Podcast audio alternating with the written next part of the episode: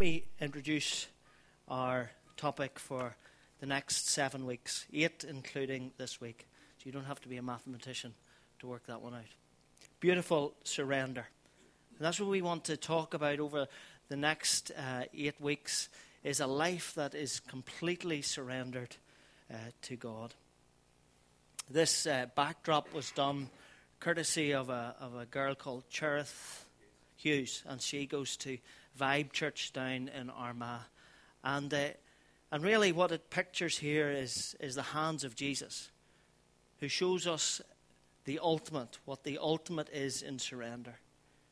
Um, Philippians 2 tells us that he humbled himself and he came, became obedient, even obedient to death on a cross. But we read in Hebrews uh, chapter 12, verse 2, that, that there was a reason why he did this. Because there was a joy that was set before him. And the joy that was set before him was that we would enter into this kingdom that he has called us to live in, that we would be partakers with him in the kingdom, co heirs with him. Now, I feel totally unqualified to speak here this morning on surrender. Um, I think of some of the stories that Paul and Linda shared with us last week, the couple from Turkey. I think of two stories, especially one of a girl who, who gave her life to Christ. And because she gave her life to Christ, first of all, her family disowned her. Secondly, her community disowned her. And the third thing was that when she went back to, to her studies in university, she found that there was no place for her because uh, she had, uh, had believed in the Lord Jesus Christ. She became uh, a Christian or a believer, a follower of Christ. I think of the other girl that they mentioned. I think it was a girl or a boy, I'm not sure. But they were still in the place of counting the cost of following Christ. We never have to come to that place, thankfully, in this part of the world. Yes, we have to give up one or two things, maybe, but we never, we never, most of us never have to come to the point where we, we lose our families, our families disown us. We never come to the point where our communities disown us, or we never come to the point where we lose maybe our profession or our education, place in education. I think of Ronnie and Carlin as they're, as they're visiting in Albania, especially over the last couple of days. It's 20 years nearly since we made our first visit to Albania to visit a couple called Walter and Al- um, Alter, Vol- Arta, sorry, and Akil and Lindita. And, uh, and what they have had to give up, what they've had to surrender, what they've had to give up to follow Christ. I think of Neil and, and Nigel in, in Athens and some of the stories of the lives of the people there and what they've had to, to give up, what they've had to surrender to follow Christ. I think of maybe even some of you sitting in this room, maybe some of your family members, and, and some, some have had to give up to follow Christ. And so, I, in light of all that, David used that word in light uh, on Wednesday night when we're here. In light of all that, I feel a wee bit underqualified to speak on this subject.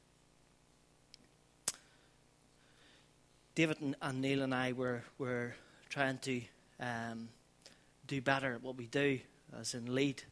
And so uh, we, we, we uh, are part of this group. It's a learning uh, environment. It's to do with Tobar, which we've mentioned before. And, uh, and so we, we go on a separate night. Some, some a wider group of us go on one night, and then uh, the three of us go on another night. And what we're, we're doing is, is re looking at the book of Acts at the early Christians in the book of Acts. And, and we're going to study that and study what, what made them different, what set them apart, and how has the church erred as, as time has gone on. And as I read back through the book of Acts, there's something that really excites me. Uh, um, David talked about being excited in, in worship. But there's something that really excites me about the early Christians and the early church. And this is what excites me. They continued to progress. They continued, the church continued to expand. Numbers were added daily uh, in spite of the difficulties they faced. In spite of the hardship, the church continued to prosper. The church continued to push forward. And the church is made up of individuals, of people who push forward, who continue forward in spite of their difficulties. Acts chapter 8, as I read that, I was really, really intrigued. So, so, so people are, are, are giving their lives to Christ. They're giving their all to Christ, to follow Christ, this new faith. And yet at the same time, they're being stripped of their homes. They're being dragged out of their homes. They're losing all their possessions and being thrown in jail. And yet the church never shrinks back. It's added to daily. There was something within them that drove them forward. There was something that within them, deep within them, in spite of their difficulties, they were passionate about. As we look at this beautiful surrender, um, uh, sorry, I thought the title was up there, but it's not. But as we look at beautiful surrender, um, there's two statements that I think I could make. I think I've, I've lived long enough uh, as a Christian to make these two statements. First one is for us to be co heirs with Christ. To be co heirs with Christ we must live a life that is surrendered. It has to become a lifestyle. Surrender has to become a lifestyle. And the second thing is that, um, that it's something that we will have to work at to the day we meet Christ or we die or whatever expression you want to put on that. Do we leave this earth or, or re- be reunited with Christ? Is something that we're going to have to work at. We're going to have to surrender our body. It will be our life's work. So it will. Beautiful surrender. Let's just think about this word surrender. Some of us last Sunday were brave enough to go and watch Kevin wrestling. Uh, uh, uh, and it, it, was, it, was, it was quite good. And I just have to say this and I know it's not the thing to do maybe on a Sunday, but I, I just wanted to say this. Please pray for Kevin. Just pray for him. Uh, he's out there in the world, and his, he wants to leak the kingdom where he's at. And, uh, and, the, and the man that, or the, the person, the wrestler that he acts or, or, or tries to, he does it so well.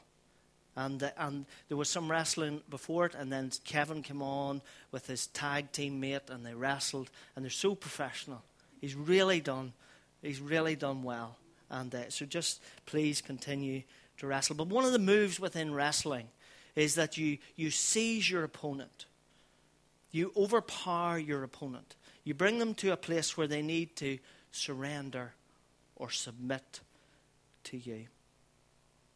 And so, the, the, not the biblical, but the dictionary definition of, of, of surrender is to stop wrestling with an opponent or to submit to a higher authority. We need to stop wrestling with the opponent and submit to a higher authority. Some other definitions for the word surrender is to uh, yield to something of greater power or value to relinquish, to sacrifice, to resign, to let go of, to abandon, to leave behind, to give up. But there's one thing about surrender that I have come to discover this word surrender is it's an action. It's an action. It's something we have to do. When I became a Christian uh, uh, over 20 years ago, I just want to make this statement out publicly, I'm not old, but I became a Christian 24, 25 years ago. I'm not one of these people that has the exact time and date, but I knew there was a change went on in my life. And, and back then, and, and unfortunately, even in some circles today, and I'm not on for criticizing other people around us, but back then, all I was told was uh, I needed to get saved. And the simple, the simple definition I was given was that if, if you died tonight, where would you go? Would you go to heaven or hell?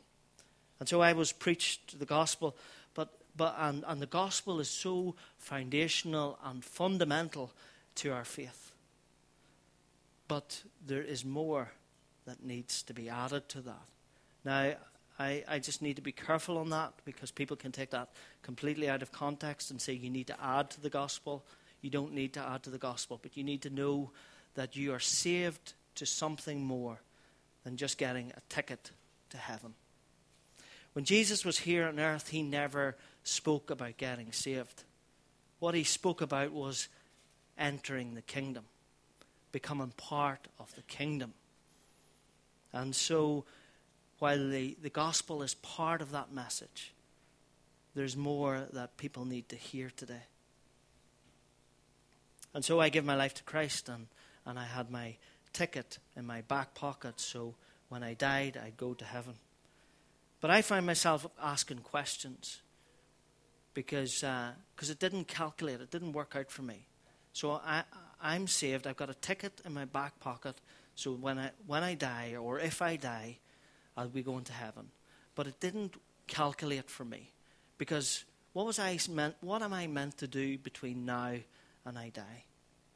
What, what, what's the what's the purpose of my life? If if God's great desire is to have us with Him in heaven, then why doesn't He just take us now after the moment we get saved? What's the point in leaving us here on earth? That's, the, that's some of the questions that I had. So the conclusion I came to at an early age in life was that, that um, I just need to make the best of what I, what I had. Get on and, uh, and just survive until that time that I was going to meet Christ. Around that time was, was also this the, the big theory that Christ was returning. And I do believe Christ will return soon.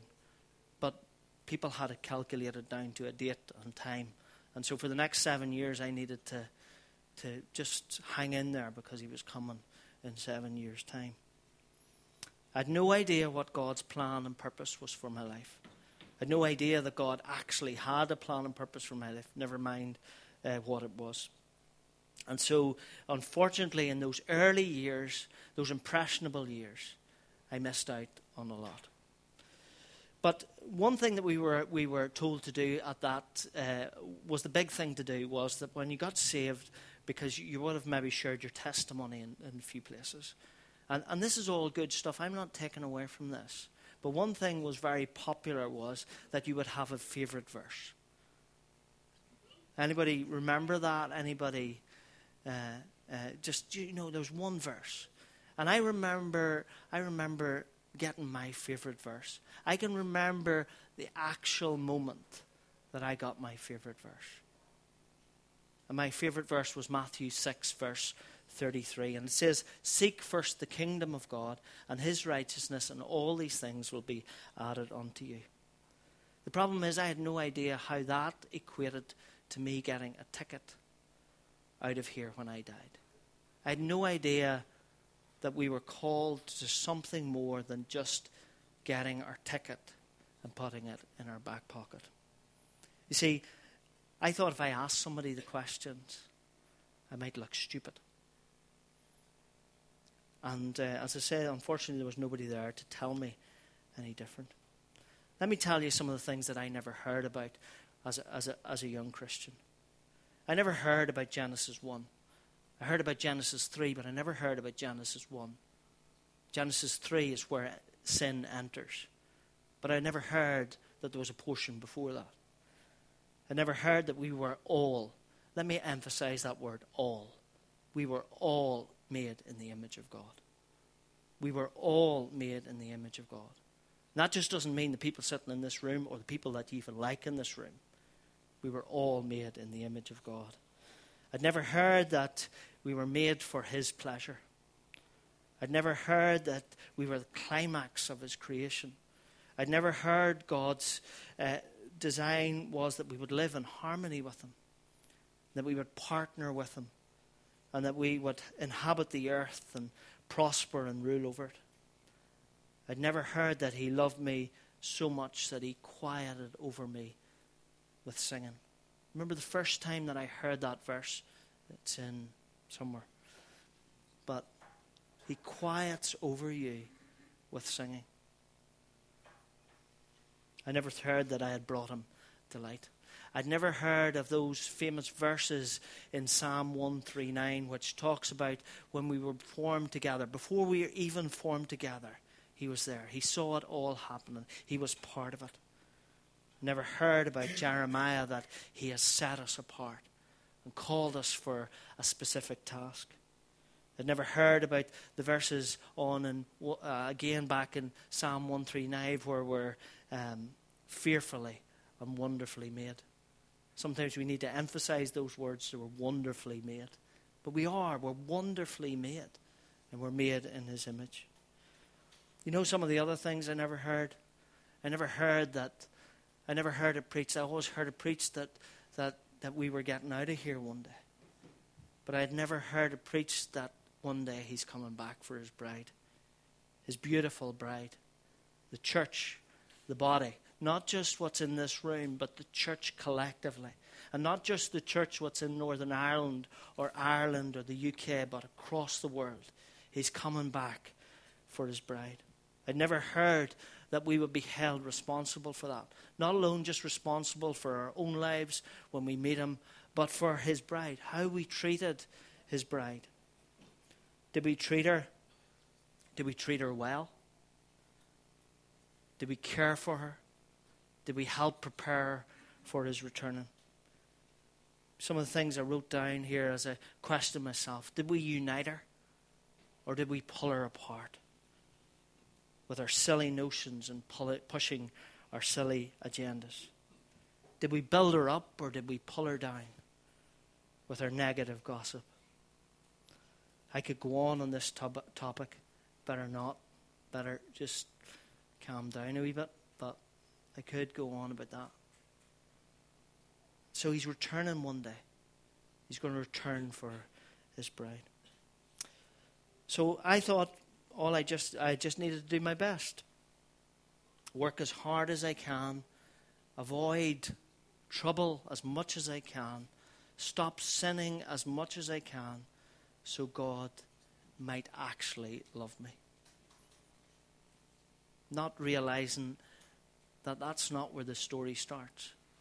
The story starts way back at the start is he created me and he loves me. Yes, we live in a fallen world, but that never stops him loving us. That never changes his opinion of us. So I hope I've painted a good enough picture of what my early 20s looked like. I was thinking about this earlier. I've been in enough meetings over the years, and as a young person, the, the, the preacher would always say, he would always say at the end of, of the gospel message, he would always say, Now, if you go out of here and you're run over by a bus, will you go to heaven or not? The preacher wasn't very observant where I lived. I spent much, most of my time either in a farmyard or in a field. There wasn't many buses in farmyards or fields. But I get what they're saying. But there's more to it than just that.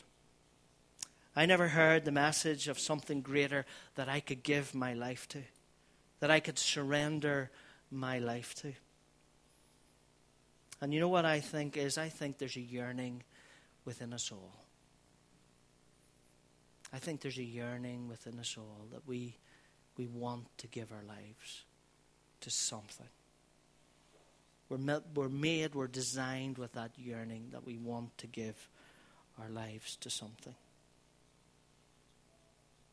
Not just to have tickets in our back pockets, but that we actually want to know what His kingdom is about now. We want to be part of His kingdom now. In my early 20s, as I said, I started my first business, 22 years of age. I started my first business, and uh, there was two partners in that business. And they were much older than me, even much older than I am today. But one of them lived in Kilkeel, and, and he was a man of God.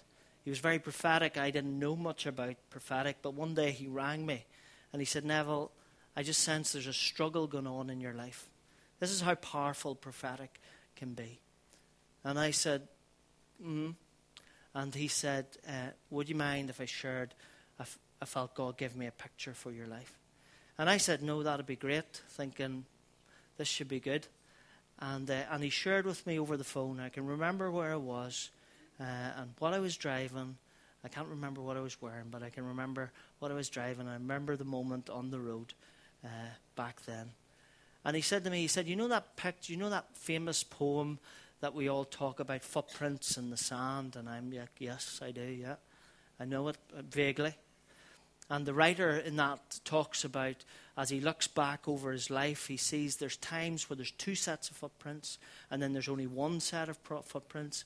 And the writer questions, and he says, Lord, were you not always with me? Were you not always with me on the journey? And, and, and the response is this Yes, I was always with you in the journey, but there was times in your journey you weren't able to walk beside me, and I had to carry you. Isn't a beautiful picture of how sometimes in our lives we are so unable to maybe walk that Christ carries us. And so that was the picture in that poem. And uh, I said, Oh, that's very good, or thought that's very good. Well, he said, The picture I have for you is very similar to the setting, but the difference is you're being dragged across the sand, kicking and screaming. Mm. It's only looking back. It's only looking back I can now see that was a case. Galatians 5 talks about a great battle that goes on within us. There's a great battle that goes on within each one of our lives. It's against the flesh and the spirit. When you get saved, your, your, your spirit man comes alive. But you've still got the old man that you have to battle against. And so, uh, as Ivan Wells, some of you know Ivan Wells, he used to be used to be part of here, and now he's part of Armagh Vineyard, and and he would say, uh, depending on which dog you feed, he always compared them to two dogs in your life, the white dog and the black dog, and whichever dog you feed the most will become the strongest in your life. And so, um, looking back on my life at that stage, um, I'd started my first business, but there were some things I thought I knew everything. 23 years of age, I thought I knew everything. I was popular, I had my own business, I was determined to make something of my life. Do you hear the way this flesh speaks? Do you hear it? I was popular, I was determined. That's the way the flesh speaks. But you know what? Inside, I was lost and empty. Lost and empty. There was a huge hole in my life. I had my ticket in my back pocket. I was going to heaven. But in between that, I had no idea what life was about. And I learned a lot of lessons from that point. I learned a lot of hard lessons that I probably wouldn't have had to learn if I had have surrendered my life, my will, my being to God. Why? Why would we surrender our lives to God? One reason is because He has a beautiful plan for our lives. You see, when we surrender, we come into a place of submission. And sometimes for people to surrender to God, there's an initial price to pay, or there's a sacrifice that has to be paid.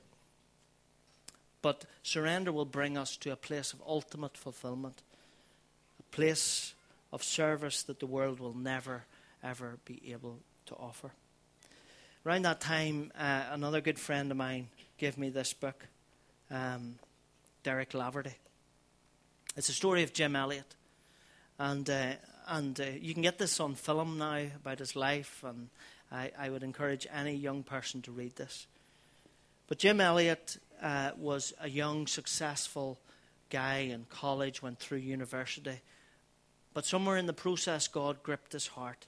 He cared about, about what it was to live a life, to be a missionary, to give your all for God's kingdom, to sacrifice everything for God's kingdom. And so, him and his uh, four friends went uh, to a remote place in, in Ecuador to, to win a tribe that were barbaric.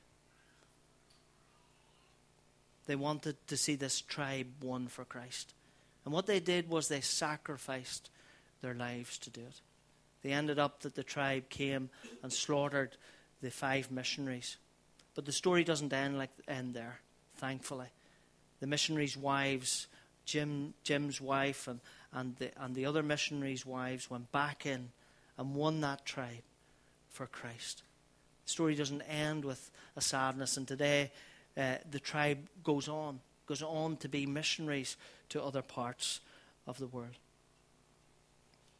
He surrendered his life so others could live. And, and I would really recommend this book to you uh, if you get time to read it.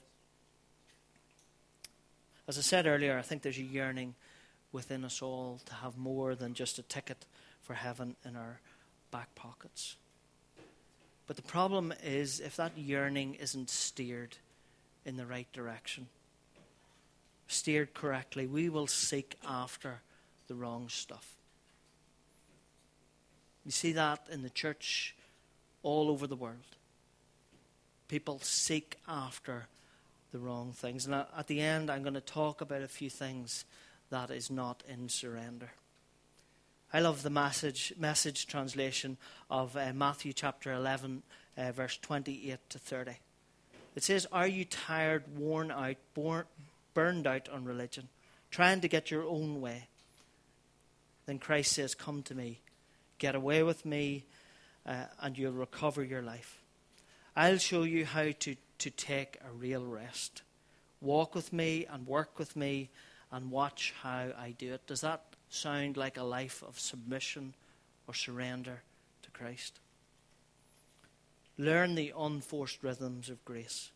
I won't lay anything heavy on you or ill fitting on you. Keep company with me, and I and you'll learn how to live freely and light.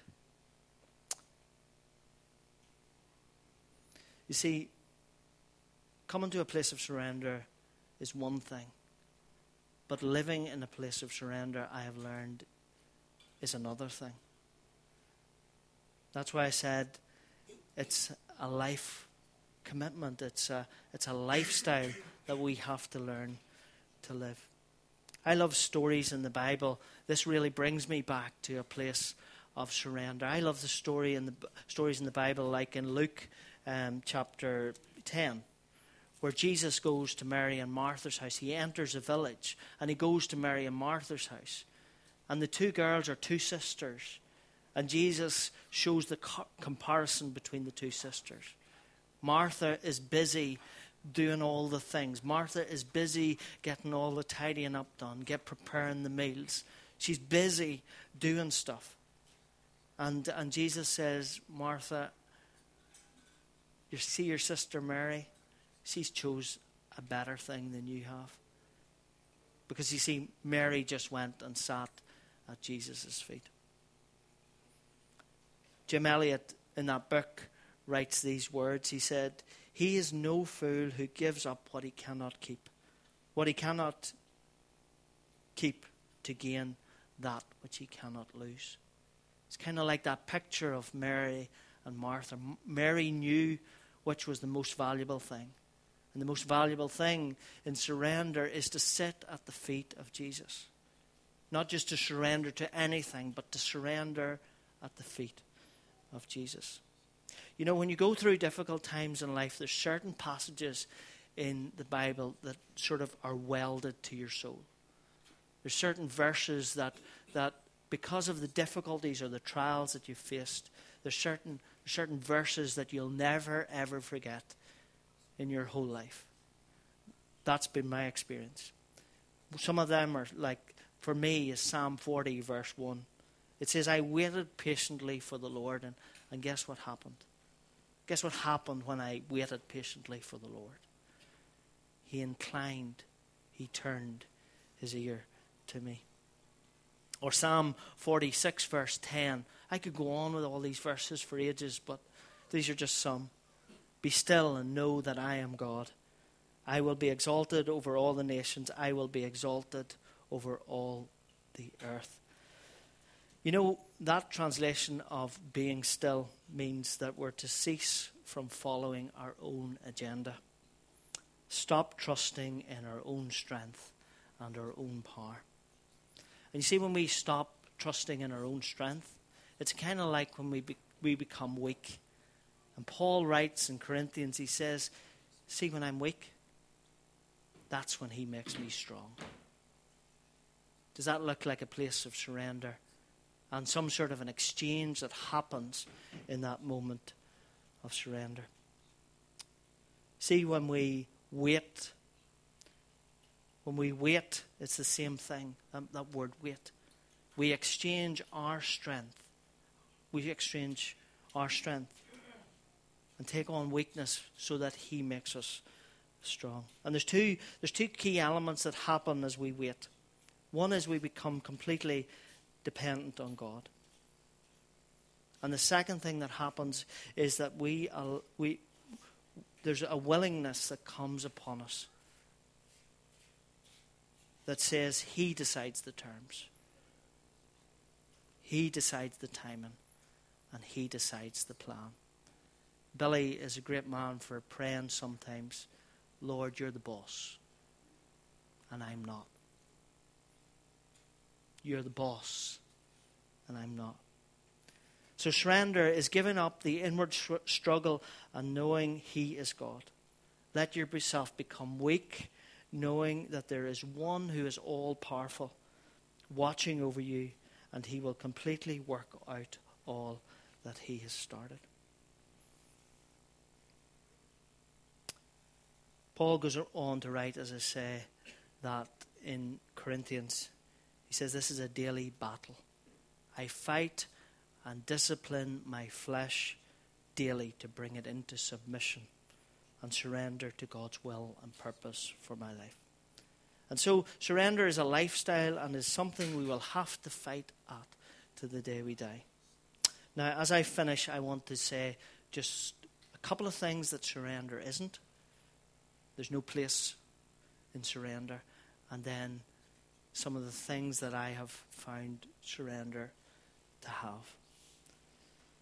Acts chapter 4, as I said, I've been reading through the book of Acts. It says this Kings seek for position and power. And later on in that chapter, it talks about the early Christians. They didn't even claim possession, claim ownership of their own possessions. You see the contrast. You see the contrast. The world goes after position and power. But the early Christians, as we study the book of Acts, didn't even take ownership of their own possessions. They just give away everything they had. They had found something great. So there's no room for, for self exalted positions within surrender. Luke chapter 9, verse, uh, at the end of Luke chapter 9, Jesus, uh, we hear of this story uh, where the disciples are all arguing, um, arguing among themselves. Who's going to be the greatest? See, they struggled with this position and power thing, even though they were followers of Christ. It's, unfortunately, our lives are full of it. I stand here and say there's times I have to catch myself on and say it's not about position and power. And so uh, we see that Jesus says to them, He says, basically catch yourself on. If you want to become the greatest, you have to become the least. You have to serve. You have to do all that. But there's a part of this story that we miss because we have so emphasized on that part. And it's the second part of this story. And it's where John comes to Jesus right after Jesus says this. And he says, Jesus, we saw a man driving out demons in your name and we stopped him or we tried to stop him because he wasn't one of us. How did Jesus respond to that? I, marvel at how Jesus responds to some of these things. He didn't say, Well done, guys, you need to become part of our group before we can recognize what they're doing. He says, Do not stop them. Do not stop them, for whoever is not against me is for me. Hear that? And so, uh, within surrender, let me say this that I believe there's no room for prejudice or preconceived ideas, there's no room for pride or power. Jesus condemned that. We all have prejudice that like to pop their heads up. And unfortunately, a lot of what's taught in the church today feeds prejudice. I'm right. And all of a sudden, our chest starts to get a little higher it gets a little bit more puffed out, and we start to tell people who we are. Jesus said there's no room for that. There's no room for that in the kingdom. Remember what I said earlier? We're called to unite the bride. We're called to build up the bride. We're not called to pull her apart. We're called to build the body and to help her, help her to come to a state where Jesus returns. Pride. Pride is a big issue in our world today. We all struggle with that too. I'm right and you're wrong. My position is right and I can justify it to the end, but yours is wrong. And Jesus said to them, Stop that. He said, Whoever's for me is not against me. I could go on about that for another while, but I better not. Let me end off by saying some of the things that I have found as a beauty in my journey of surrender to God. I'm not fully there yet. I beat my body daily. Well, not daily, but the times when I, I remember that, that I'm not where I should be. But I found that there's provision when we surrender our lives to God. He owns the cattle on a thousand hills. That is not just a good statement, that is a fact. So there's provision in surrendering to God. There's protection. Again, one of those great verses that's welded to my heart is found in Psalms. He says, Those who hope in the Lord will never be put to shame. Never be put to shame. There's a place of peace. And not just peace as the world gives, but peace that passes all understanding. There's a place of prospering. There's a plan. And most of all, there's presence.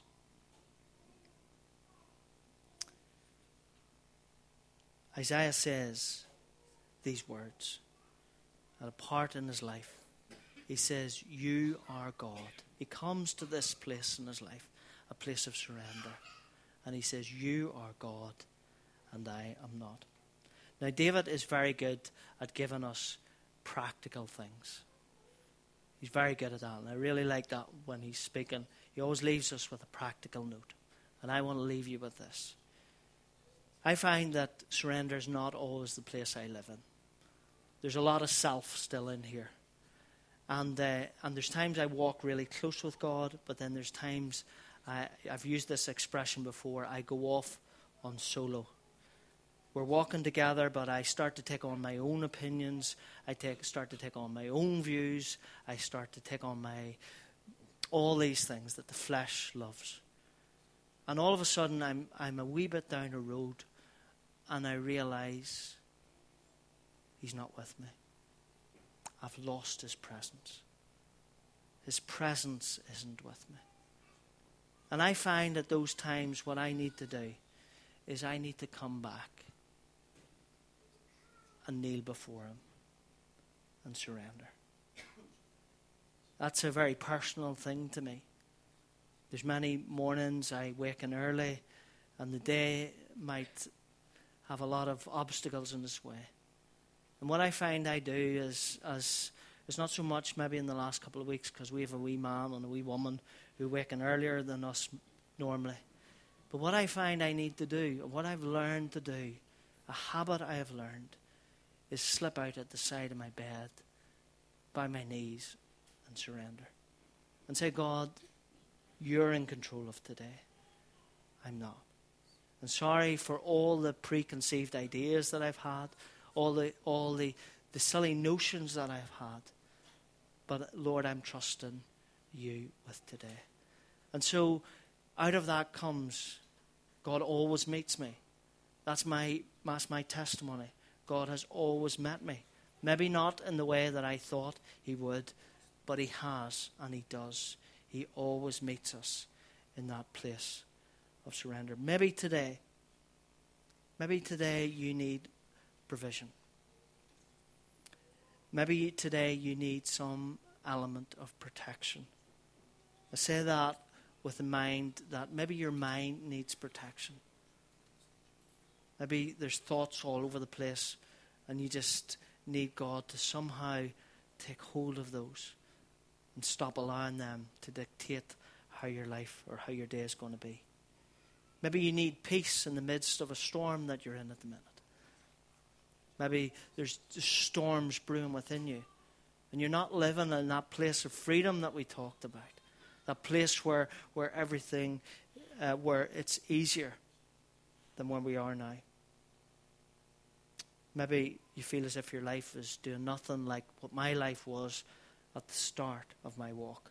Because I had no idea that God had a plan for me, a plan for me to prosper. Or maybe, maybe because of just some of the, the silly notions that you've allowed overtake your mind at the minute, you've lost His presence. See, His presence is the most valuable. Everything else is great, but it's His presence that we were all designed for. I'm going to pray, and then we're going to sing. But I feel this prayer is important. I really do. Really feel it's important. Because I sense that there's I sense two things. One is that there's troubled souls. And second thing I sense is that people have lost his presence because they've allowed other things in. And my, my prayers are simple. When I'm on my own, my prayers are simple. I get down on my knee or my knees and say, Lord, I surrender to you. Man has, man and woman and people and everything else have all their own opinions. But I surrender to you. When I say I surrender to you, I mean I surrender to His Word. See, His Word and Him are never separated. They're never separated.